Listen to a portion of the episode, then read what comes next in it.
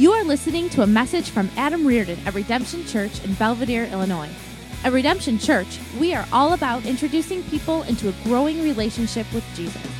If you would like more information, check us out online at redemption.cc. Now stay tuned for today's message.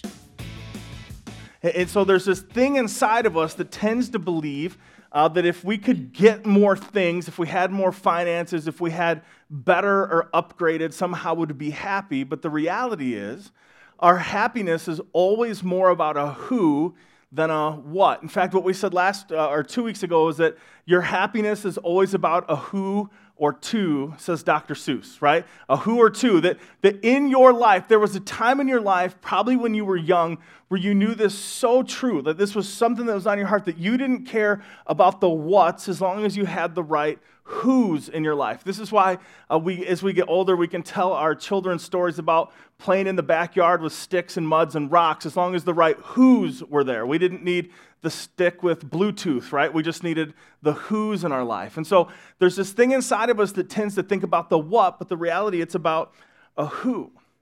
And the reason we're talking about happiness is because I think there's tension in our lives about happiness. In fact, I know this is offensive, and so this is your first week. Welcome. I'm going to offend you. Uh, but I think there's this thing in our lives where we've kind of forgotten about how to be happy. At least we've, we've lost the true definition, maybe God's definition, of what it means to be happy. And I think we have to talk about happiness. And one of the things that can happen is sometimes people feel that there's even a tension within the church about happiness. In fact, as we were talking about starting this series, uh, some, uh, some people had responded to me and said, That seems like a really weird series to be talking about in church, how to be happy. And I think the reason for that is somewhere along the way, uh, we began to think that God doesn't really care about our happiness. In fact, maybe you've had an encounter like this. Maybe this is something someone told you. Maybe you knew some religious people or you knew somebody that maybe got this uh, wrong in their life. And what they would say to you is, well, God doesn't care about your happiness, He cares about your holiness.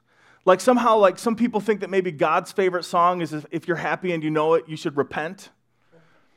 And those people are usually angry and grumpy, and people don't like to be around them, and they kind of have an axe to grind.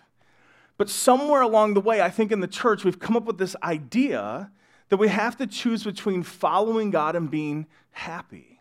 In fact, maybe even some of us, that's a struggle we had in our own life. Is somewhere along the way we said, you know what, if, I, if I'm really going to be happy, then I don't know if I can also be holy. Like, if I really want to experience happiness, I'm not sure if I can really be a Christ follower. And I, want you to know that I think that's absolutely false and untrue. In fact, I believe that God created every single one of us in his image and his likeness. And that means that inside every single one of us, that we were created with the capacity for happiness and joy. And see, I don't think God would create us with a capacity for happiness and joy if He didn't want us to be filled with happiness and joy. I think the problem is, is that in our lives we've forgotten or we've missed the point or we've been misdirected on how to be happy. In fact, the reason I had you open up to Matthew chapter 5 this morning is because Matthew chapter 5 is when Jesus begins his public ministry. And what's so fascinating to me, what's so interesting to me, is as Jesus preaches his first recorded sermon. It's not only the longest sermon he ever preaches, but he starts with the topic of happiness. That one of the very first things that Jesus talks about is being happy. And what Jesus does is he gathers with his audience. It's a mixed audience. There's people who already believe in him. The 12 apostles are there, the guys that he said, Follow me, and they said yes. And there, there's a whole group of people that are just there because they know Jesus and his followers are there and they want to see what's going to happen. So there's some people who believe, there's some people who want to believe, there's people there that they don't even know if they believe yet.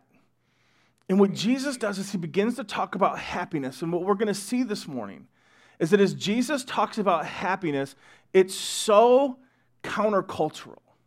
Like, as Jesus begins to talk about happiness, I'm sure just like there'll be people in this room, there were people there that were like, that doesn't seem to make sense. In fact, as Jesus talks about happiness, it's so not intuitive. Like, if you were going to think, teach me how to be happy or show me what happy people do, you wouldn't assume the things that Jesus says. In fact, it's totally radical. Like, it's a whole new way of being happy. It's on a whole nother level of what we would normally assume. Now, here's what I have to tell you before we really dive into this. Is what Jesus is going to say to us this morning, what he said then for the first time to his first audience, the same thing he says to us today, recorded in Scripture, is it's all about grace. Okay, like if we if we see what Jesus says this morning and we somehow say like this is a to-do list, like somehow we're gonna grade ourselves on this, like so I'm gonna walk out of here an A Christian, a B Christian, or an F Christian. Like that's not what he's saying.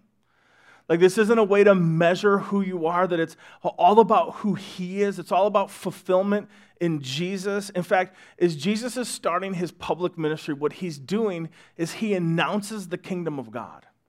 And this is, this is maybe language that is foreign to us. It's not a language that, that we're used to. We don't have a king. We elect a president and then we argue about it for four to eight years. And then we elect another president and we just keep arguing about it. But in Jesus' time, they had kings. And kings have kingdoms. And so they lived in a different culture than we did. They lived in a, a different time. And so when Jesus would talk about the kingdom, they would just uh, assume things. In fact, Jesus talks the most about the kingdom but he never actually tells us exactly what the kingdom is. So I want to define it for you this morning. The kingdom of God is an active, dynamic exercise of God's rule, authority, dominion, and power in the world. So, as when you read through the Gospels, when you see Jesus announce the kingdom of God at hand, it's the same thing that John the Baptist is proclaiming. The, repent, the kingdom's at hand. Repent, the kingdom's at hand. And people go, oh, that means someone powerful is coming. And in his authority, in his rule, and in his dominion are his rules, his standards, and the exercising of his power. So, the other way we could define the kingdom of God is like this the kingdom of God is the rule of God manifested in Christ to bring redemption to the earth. So when Jesus shows up and says the kingdom's at hand, that he's the Messiah, what he's saying is the heart of God, the power of God, the dominion of God, you'll see it in the kingdom. And so this is why the lame can walk. This is why the blind see. This is why sins can be forgiven. When Jesus walks on water, it's all a sign to say he is the king and the kingdom is at hand. And the good news for us is that our joy and our hope and our life are found in Christ and in his kingdom. That one of the elements of the kingdom of God, when he says the kingdom of God is on earth, it's that the kingdom of heaven comes to the kingdom of earth. That the holiness and the glory and the beauty and the power of God comes and dwells in a broken, sinful place that is desperately in need of a Savior. And it's the reason we have to understand this is because Jesus is declaring the kingdom. And he's beginning to talk to a group of people, some who believe, some who aren't sure if they believe yet, and some who certainly don't believe in him. And as he announces the kingdom, he begins to talk about hey, in the kingdom, in the fulfillment of Christ, in him, belonging to him, being saved by him, the Holy Spirit dwelling inside you, there's new rules, there's new perspectives, there's new ways of living, there's fulfillment that you can actually be filled with joy, that you can actually have hope and peace, that you could actually be satisfied. And see, just like the first listeners of Jesus, every single one of us in this room have been happy. We've all experienced happiness. We live in a world where it's incredibly easy to find happiness, but it's incredibly difficult to stay happy. And all of us, just like Jesus' first listeners, have maybe experienced happy and then uh, felt it fade away. And then we got how, how am I going to get happy again? And how am I going to pursue happiness? And we begin to chase happiness. And Jesus begins his first sermon, the longest sermon. Uh, Matthew calls it the Beatitudes. And the reason that we call it the Beatitudes, it's kind of these B statements of Jesus. And the reason we call them B statements is every single one of them starts with the word blessed. And so Jesus draws in this, this big crowd and, and he begins to talk and he goes, Hey, here's something that you're all interested in, and here's how I can explain to you the kingdom and, and what the kingdom means for you. Does like anybody here want to be happy? I think everybody goes, Yeah, Jesus, we, we don't know what we think about you yet, but we're, we're listening. And the word that Jesus uses in the Greek is makarios. And the only reason you need to know that word is because it means blessed, fortunate, and happy. Like he, he's talking about happiness. He's talking about, hey, do you want to feel fortunate? In fact, you can even use this word to mean happier than. And so Jesus begins to teach, and what he's saying is listen, if you want to know what happy people believe, if you want to know what happy people do, then Jesus invites us, just like he invites his first listeners, to kind of lean in and listen to him. Now, before we really dive into this, I'm going to give you just a little bit of a disclaimer. Usually, when we gather for worship at Redemption Church, what we do is we'll take a passage or a few verses in a passage and we'll really camp out on those and really get down to what does it say, what does it mean, and how, how do we apply it to our lives. I would kind of uh, illustrate that by talking about being a meat and potato kind of guy. Like, if you get to know me, I am a meat and potato kind of guy. I don't need all the thrills, I don't need all the frills. Like, my, my favorite place to go for a meal is a steakhouse. In fact, a few years ago when we lived uh, in McHenry County, uh, somebody gave us a gift card uh, to a place called the Wilmot Stage Stop, and it probably means nothing to you. So I'm going to inform your life for a minute. The, Wil- the Wilmot Stage Stop serves like two things meat and potatoes. Like if you go to their menu, it's meat, meat, meat, meat, and they serve it with a potato, potato, potato, potato. So your only choice is what kind of meat do you want? And what cut and what, how do you want it cooked. It's a very simple menu. And, and, so you order, and then they just put in front of you a huge piece of meat and a potato. That's all they serve. And that's my style. I can get into that. And so normally what I'd say is we're a meat and potato style church. We get together, we worship, we do life together, we open up the Bible, and we camp out in some passages. Now, those are my favorite places to eat. But the things that I don't really enjoy is when you go to like the really fancy places. And if that's your thing, that's okay. It's just not me. Like maybe you go to a really fancy we- like wedding and waiters combine just keep offering you hors d'oeuvres. And so you get little tastes of stuff, but you're never full. Like on the way home, you're like, where do you want to stop? Like, because I'm, I'm still hungry, right? So here's, here's why you're like, why are you telling us about this? Here's why. Today, we are not a meat and potato restaurant. Today I'm going to walk by with hors d'oeuvres. And my hope is, this is my hope, is this would like stir up an appetite a little bit, that you, you'd walk out going, hey, I want a little more. Like I want some meat and potatoes. But what I want to do is walk through uh, eight things that Jesus says in the Sermon on the Mount this morning, and they're appetites. We don't have time to camp out on every single one of them. I hope to give you, a, stir up for you a hunger that some of these would stick out to you and go, you know what, I need to know more. I, I want to savor that. I want to digest that some more. And so, in one hand, I'm just kind of a waiter coming by with hors d'oeuvres this morning, and I hope it causes you to go get some steak and potatoes on your way out. Because here's what I think happens I think as we look at these eight statements of Jesus this morning, what happens is we get to this big, incredible, extraordinary insight that Jesus has for us about happiness. And so, as we walk through these, what I think we begin to see is a theme, a, common denominator that uh, all these things that Jesus says happy are, or fortunate are, or blessed are, that as we see all of these in their entirety, what happens is we begin to go, hey, there's a theme here. There's something that every single one of these, although they're different, they have them in common. And I want to land there this morning. And here's the thing even if you're not a Jesus follower, like maybe you're like some of those people in Jesus' first crowd, and you're like, hey, I'm not really sure. Like maybe these are worth listening to. Because I don't think we have to choose between being Christ followers and being happy. In fact, I would go all in and say if we truly want to be happy, then we first need to embrace Jesus and his teachings. In fact, if we don't embrace these eight things that Jesus says, here's what I guarantee. If we don't embrace them, we'll just rub up against them in our lives. If they're not a part of who we are, we'll be in friction and we'll begin to see that. Like, hey, I think what Jesus was saying is actually true because it's not working the way I think, not following him or not listening to him isn't doing what I thought it would do, the best way to embrace happiness is to first embrace Jesus in his teachings. Here's what he says Matthew chapter 5, verses 1 and 2. It says, Seeing the crowds, he being Jesus went up on the mountains.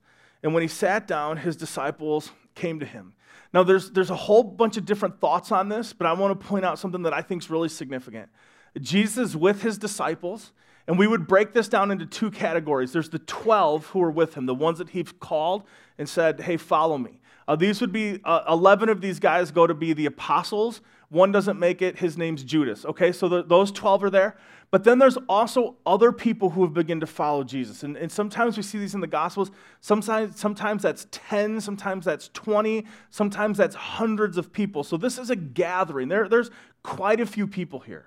And what happens is, is Jesus is performing some miracles, he's doing some stuff with his followers. The crowds begin to gather around him. Some people would suggest that Jesus went up on the mountain to get away from the crowds. I'm not sure that's true. I think there's some, some really deep, significant things going on here, and this is what I would say. Just like in the Old Testament, as Moses went up on the mountain to meet with God and receive the Ten Commandments, I believe Jesus, foreshadowing that he is the Messiah, like Moses, goes up on, an announce, uh, up on a mountain, and instead of announcing commandments, he announces the kingdom. That grace is here, mercy is here, love is here, that you can love God, you can love people, you can live life and life to the full, all found in the Messiah. And so Jesus sits on the mountain, and this is a message for his disciples, but he's allowing other people to listen to here's what he's, what he's all about. Now, here's what we know Jesus repeated these teachings over and over again. This wasn't a one time deal. But as Matthew puts together his gospel, he's actually really quite genius in the way he writes his gospel. That in the first half of, of Matthew, we get the teachings of Jesus. And in the second part of the gospel, Matthew, we get the person of Jesus. So Matthew goes, I want you to see what he taught, and then I want you to see who he is and what he did. And so he records for us the sermon, and this is how Jesus starts. It's the most famous sermon that Jesus ever preaches, and he starts this way Matthew chapter 5, verse 3. Blessed are the poor in spirit, for theirs is the kingdom of heaven. Now, this is totally counterintuitive, right? Like, you want to be happy? People are leaning, yeah, teach me to be happy. And Jesus goes, Blessed or happy are the poor in spirit. Well, Jesus, that doesn't sound very happy. Like, how, how does happy and poor in spirit go in common? Like, what, what are those things? How do they go together? And I think what Jesus is telling us is that our happiness is not based on our stuff. That you can find people with lots and lots of stuff and people with lots and lots of money who are unhappy. That our wealth and our stuff doesn't determine our happiness. That rather, when Jesus says that the poor in spirit are the ones that are happy, he's saying that those who acknowledge that they are dependent on God, they are fortunate, they are blessed, they are happy. Now, he literally uses the word poor in spirit, which means those who have nothing. And I think the reason that he says that, I think the reason it's significant is for those who have nothing, putting their trust in their stuff isn't even an option. They don't have anything. And what he says is what can be a barrier for us is that the more stuff we have, maybe the more finances we have, what happens is this thing happens in our heart where we begin to put our trust and our confidence in our stuff instead of putting our trust and our confidence in Him who is the giver of all things.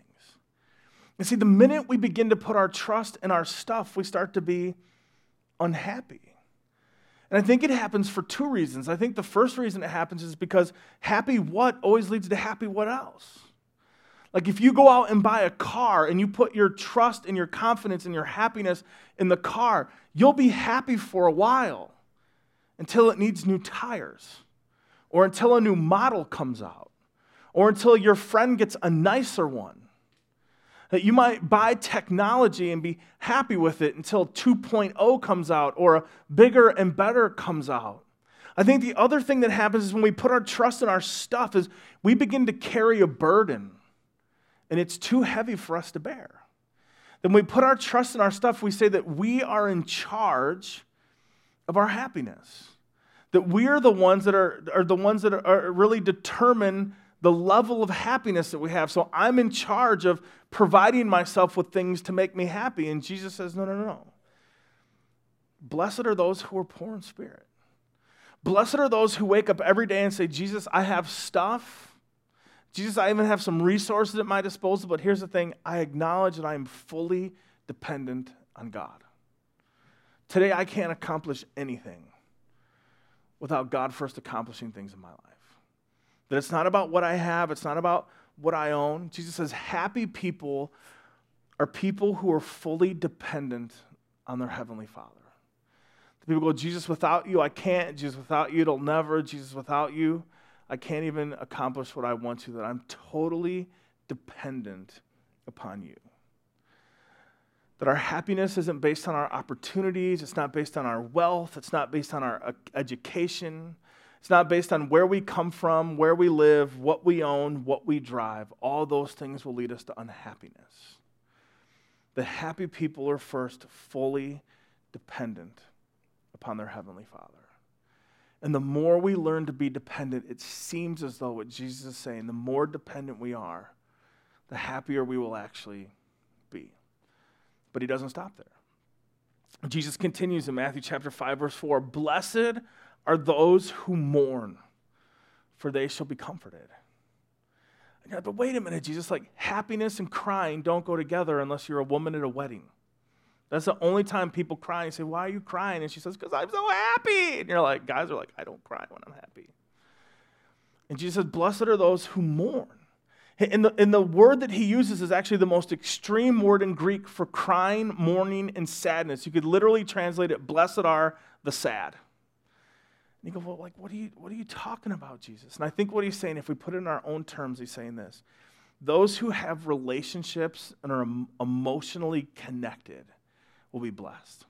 Here's what I think he's saying we live in a world and we live in a time where we have the opportunity to kind of pat ourselves and protect ourselves from being sad. Like something comes on TV where they're making you aware of hungry children and we turn the channel. Like we, we have the benefit if we can type in things and if we see news or articles that make us sad, we can click X and no longer look at things. That more than ever, we have the opportunity as a culture to turn our eyes away from things and be distracted from the things that would make us sad. And to do that, it means we have to emotionally disconnect. What Jesus is saying is people who are happy see the death, they see the sorrow, they see the sin, they see the grief, and they embrace it. They feel it. They actually cry over it. They mourn and they weep. And when they see the brokenness, when they see the hurt, when they see the desperation, when they see the sadness of the world, when we feel it, when we embrace it, when we weep over it, that God actually comforts us in that. That we become so highly aware of the need that people have, the need that our world has for Jesus, when we see it as it is. Jesus said, Happy are those who mourn.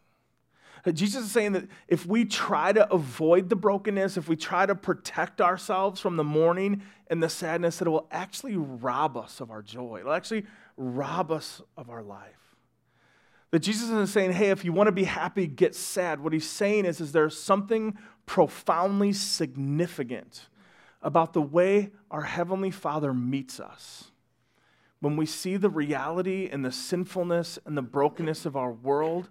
And it's in that moment that I think we know, that we know, that we know that Jesus is the hope, that Jesus is the way, the truth, and the life, and that He comforts us. It reminds me of Luke chapter 19, where Jesus gets up on a hillside and he looks over Jerusalem and he just weeps over it.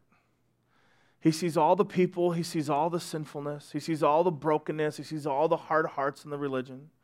In Luke chapter 19, Jesus will soon be arrested and go to the cross and crucified for our sins. And what he knows is some people are still going to deny him, some people are still going to choose not to believe in him, and he just weeps over the sinfulness and the brokenness of the world.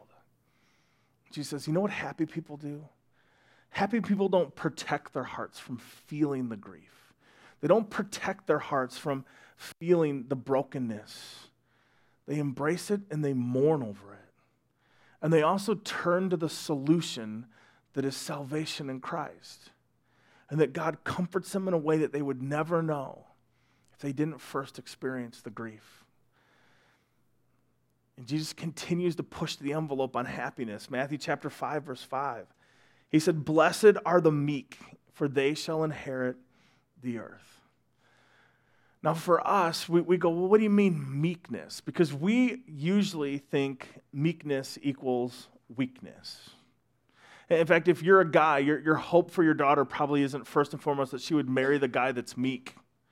Like, I want her to marry a guy that has a job and will protect her and provide for her. That we usually equivalent meekness with weakness. And really, this word meekness is used two ways, and I want to share them with you both. The first way that meekness is usually used is the idea of a horse that's been broken. And so if you like imagine for me, if you know, this is Boone County, so this should be an easy one. Like if you imagine a big horse, like maybe you take a big draft horse or a big, huge quarter horse that weighs thousands and thousands of pounds and is muscular and all this kind of stuff, right? But he's been trained, he's been broken, right? To the point that you could put a saddle on it and put a child on his back and he would just walk that child along. Now, here's the thing that horse has all the ability and all the power and all the might to buck that child off and kick him on the way, right? But it chooses not to. That it's power under control, it's strength reserved. And one of the ways that Jesus talks about meekness, one of the ways that Jesus lives meekness, right, is that he is the God of the universe. The scriptures that say that all things were created through him, that he sustains all things. And yet he would choose not to use that power for his own benefit, that he would keep it under control. The other way that meekness is used is meekness is used as people who choose to be small before God. In fact, I heard one pastor say it this way. He says, Meekness is a proper estimation or valuation of oneself within the broader context of God's creation and love that meekness is a proper estimation or valuation of oneself within the broader context of God's love and creation. The one of the ways you could look at meekness and say, I understand that God has a plan. I understand that, that there's a redemptive history taking place. I understand that there's a kingdom of God. And the first thing I understand is I am not the middle of it. That meekness is reading our Bibles and understanding that we're not the hero of the story, Jesus is. That the world isn't about me building my kingdom and getting my way and me trying to establish more of me. That meekness is me getting before God saying, God, it's about you. It's about your glory. It's about you building your kingdom. It's about your will being done, not my will being done. God, it's about your plan, not all of my plans. That at the core of meekness is this idea of humility. And Jesus says, if you really want to get happy, if you really want to know what happy people do, blessed are the meek, for they shall inherit the earth. And then he keeps going. Matthew chapter 5, verse 6 Blessed are those who hunger and thirst for righteousness, for they shall be satisfied. Now, what Jesus does is he takes this illustration of being really, really hungry and really, really thirsty. And if you've ever been really, really hungry or really, really thirsty, what you know is nothing else matters. If you're super, super hungry, you don't care about anything else that's happening in front of you. If you're super, super thirsty, you don't really care about anything else that's happening in front of you other than, can you bring me some water to drink? And Jesus says, Blessed are those who have that appetite. Blessed are those who yearn for righteousness. But kind of put it in our terms, what he's saying is, Happy are those who hunger for good. Happy are those who desire the goodness of God. Blessed or fortunate are those who do the right thing, even when it's easy to do the wrong thing. Happy are those who realize that sin separates us from God, separates us from others, and even separates us from ourselves. Jesus, listen, happy are those that desire the right. Happy are those who do good. Happy are those who do the right thing, even when it's easy to do the wrong thing. Because come on, right? You know this. You've never done the wrong thing and been happy about it for long, have you? Like some of our deepest regrets, some of the big pains that we still carry in our lives are the times in our lives when we knew what was right and we knew what was wrong and we chose to do what was wrong it's almost as that Jesus says, hey, blessed are those who know what's right and know what's wrong, and they choose the right thing. Because none of us, right? None of us would go, you know, if I could just go back in time, you know, if I could just go back in high school, I think I would make more mistakes and do more bad stuff. You know, if I could just go back to college, I just think I would make more mistakes and do more bad stuff. You know, if I could just go back to my early years in marriage, I would just do more wrong and do more bad and make more mistakes. None of us would desire that for our lives. Somebody said it this way. So as Jesus talks about blessed are those who hunger and thirst for righteousness, what he's saying is happy are those who have no guilt, no regrets, and a clear conscience. The people who choose good are happier because they're guilt free, their consciences are clear, and they have little to no regrets. And then he keeps going, Matthew chapter 5, verse 7. Blessed or happy are the merciful, for they shall receive mercy. Jesus could be saying it this way Happy are the relationally generous. Happy are those who are generous with people that they have relationships with. Happy are those who forgive, who don't hold grudges, who put away bitterness.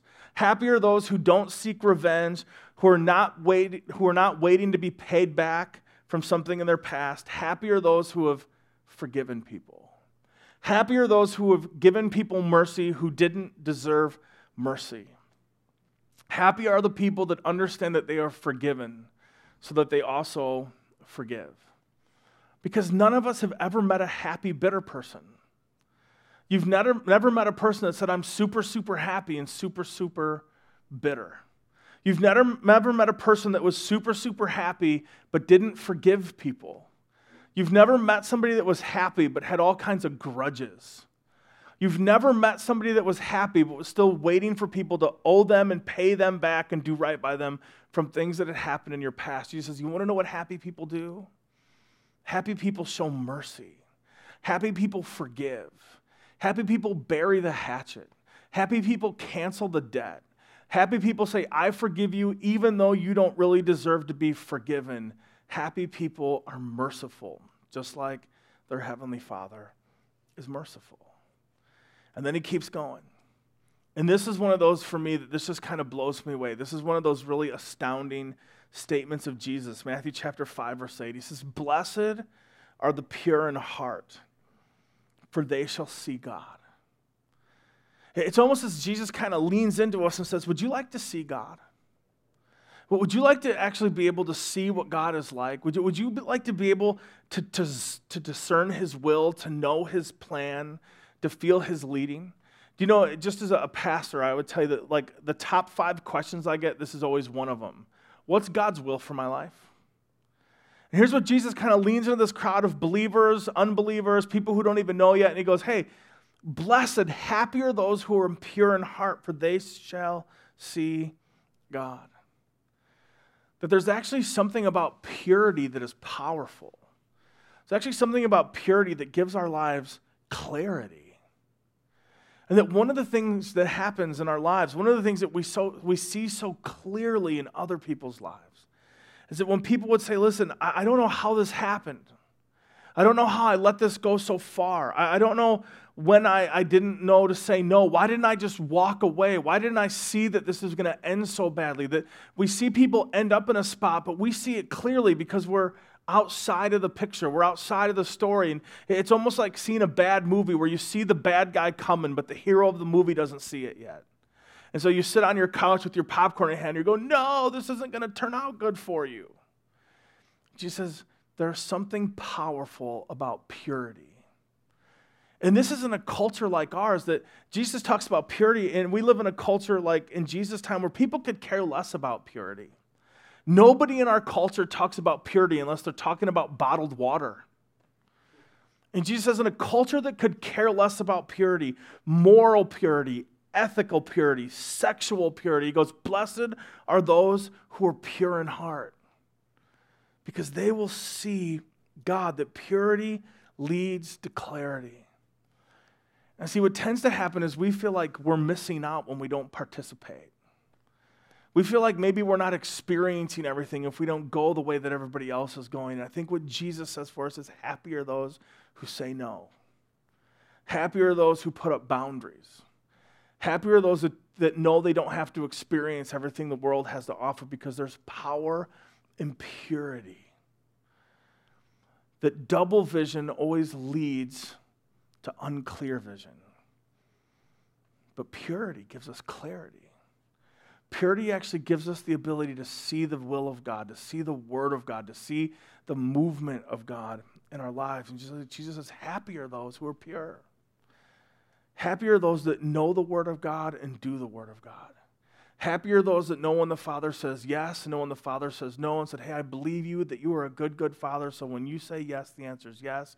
And when you say no, the answer is no. And there's power and happiness and purity. And then he keeps going, Matthew chapter 5, verse 9. Blessed are the peacemakers, for they shall be called the sons of God. I love this. Now, you could translate sons of God to be children of God. So, ladies, you're included in this. But I love this because Jesus says, Blessed are the peacemakers, not the peacekeepers.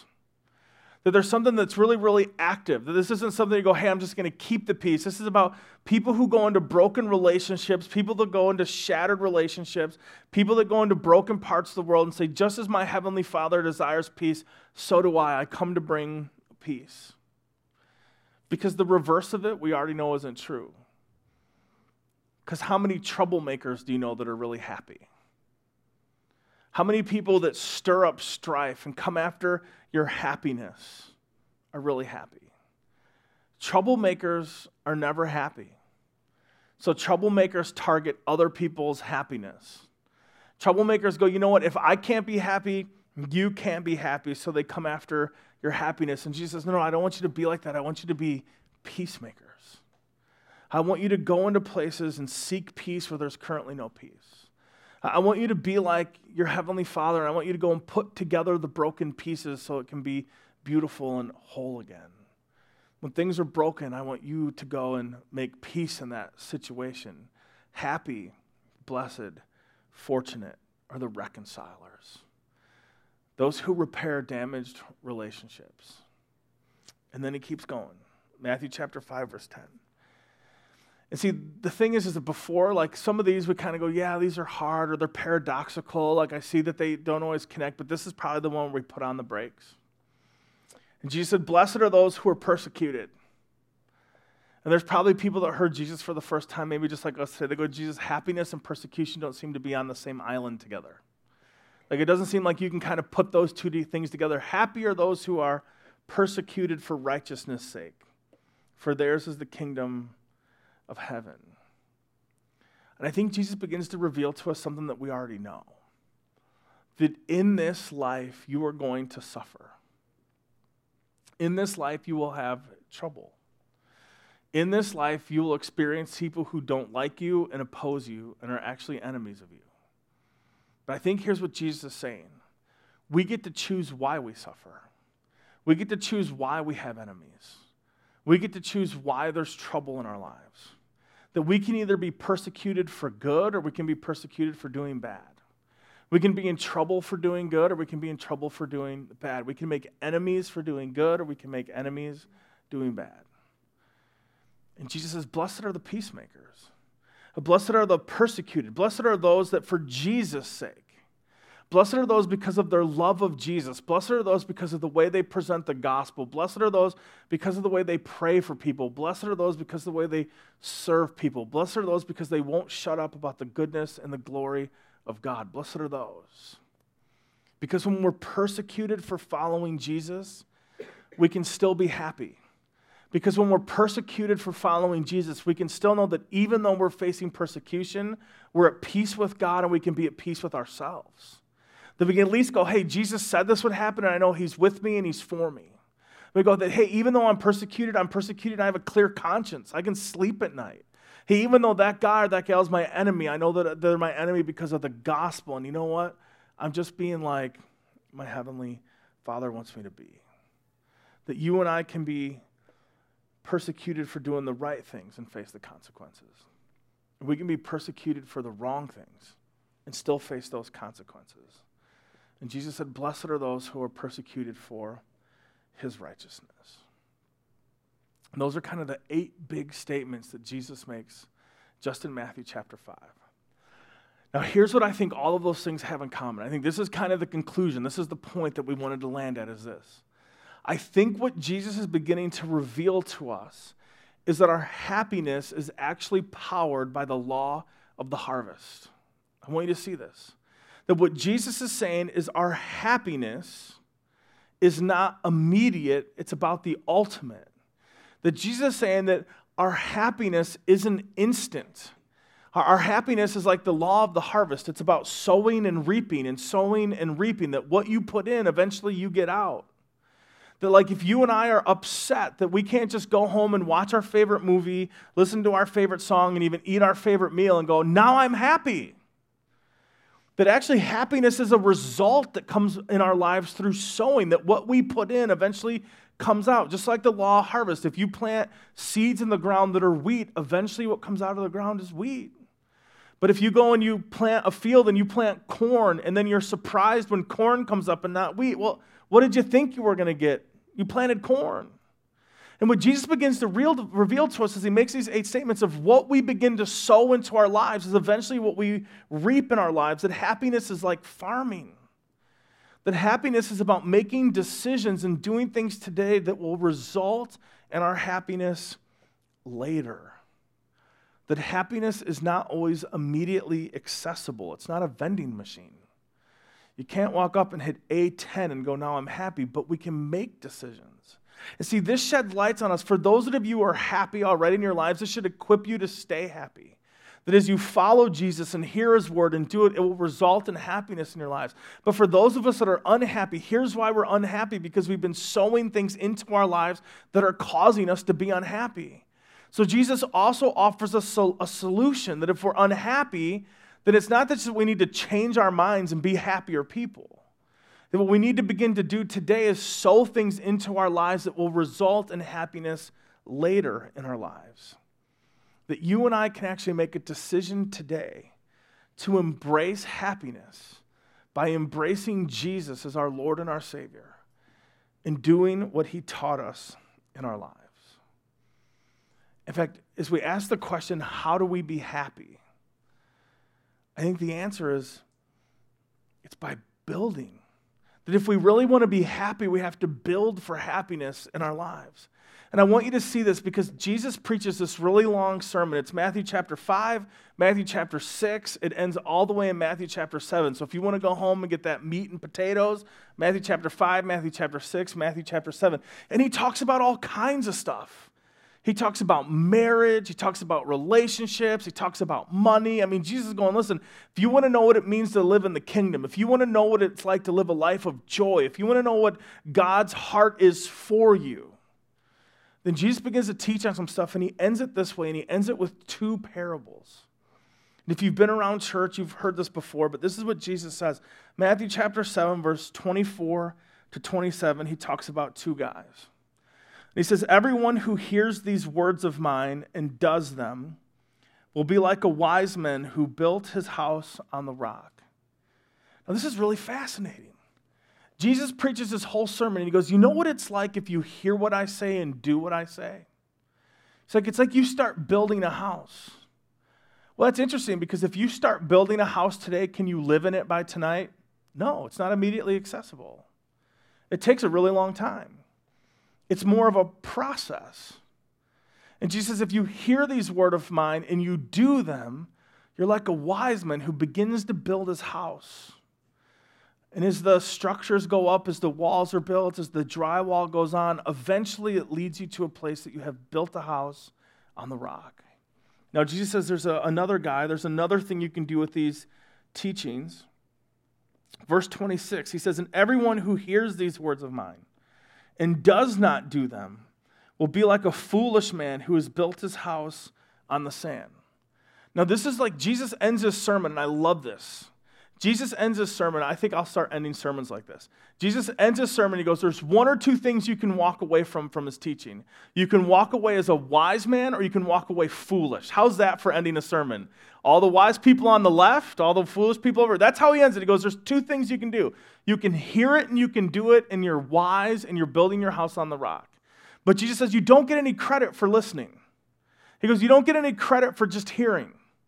Like, you don't get any credit for just going, hey, mom, hey, dad, I went to church today. That, that there's something significantly powerful about hearing and doing. And he says, if you hear and do, you're like a wise one that builds a house on a rock. If you just hear, you're still building. You're just like a guy who's building on sand. Now, here's the thing here's what they both have in common neither of them are immediate, neither of them are right now. Both are a process. Both are going to be a result that once something's built, once something's framed up, once the windows and the doors are put in. And then what Jesus says about both people is this He says that eventually a storm comes. And when the storm comes, the waves crash, the wind blows, the, the, the water beats on the house. And for the man who built his house on the stone, you know what he was? Happy. His house stood, no leaks. He was dry, he was warm. His house made it. But he says, the man who lived on the house built in the sand, when the wind blew and the storm came and the rain beat down, you know what he was filled with? Nothing but regret. Because his house blew down. He wasn't warm, he was cold and wet, and there was nothing but disaster. And see, I think one of the things that Jesus teaches us about following him and about being happy is that happiness is about sowing and reaping. That if we really want to experience true Christ like happiness in our lives, then we need to build for it. That it's not immediate, but it's a process. And here's the good news is Jesus invites us not only to follow him, but Jesus says that as we follow him, he will teach us, he will guide us, he will show us the way to be happy.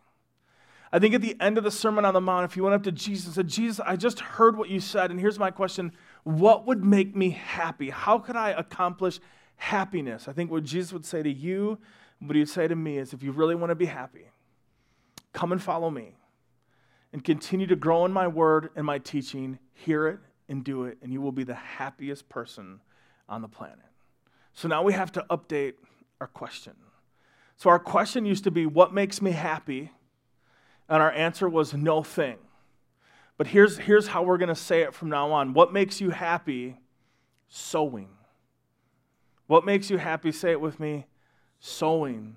Because happiness is under the law of the harvest. What you sow and what you reap will eventually bring about happiness in our lives as we follow Jesus and embrace his teaching. Let me pray for us. Thanks again for listening to this message from Redemption Church in Belvidere, Illinois, where we believe faith is a journey, not a guilt trip. Listen again next week, but in the meantime, visit us at redemption.cc.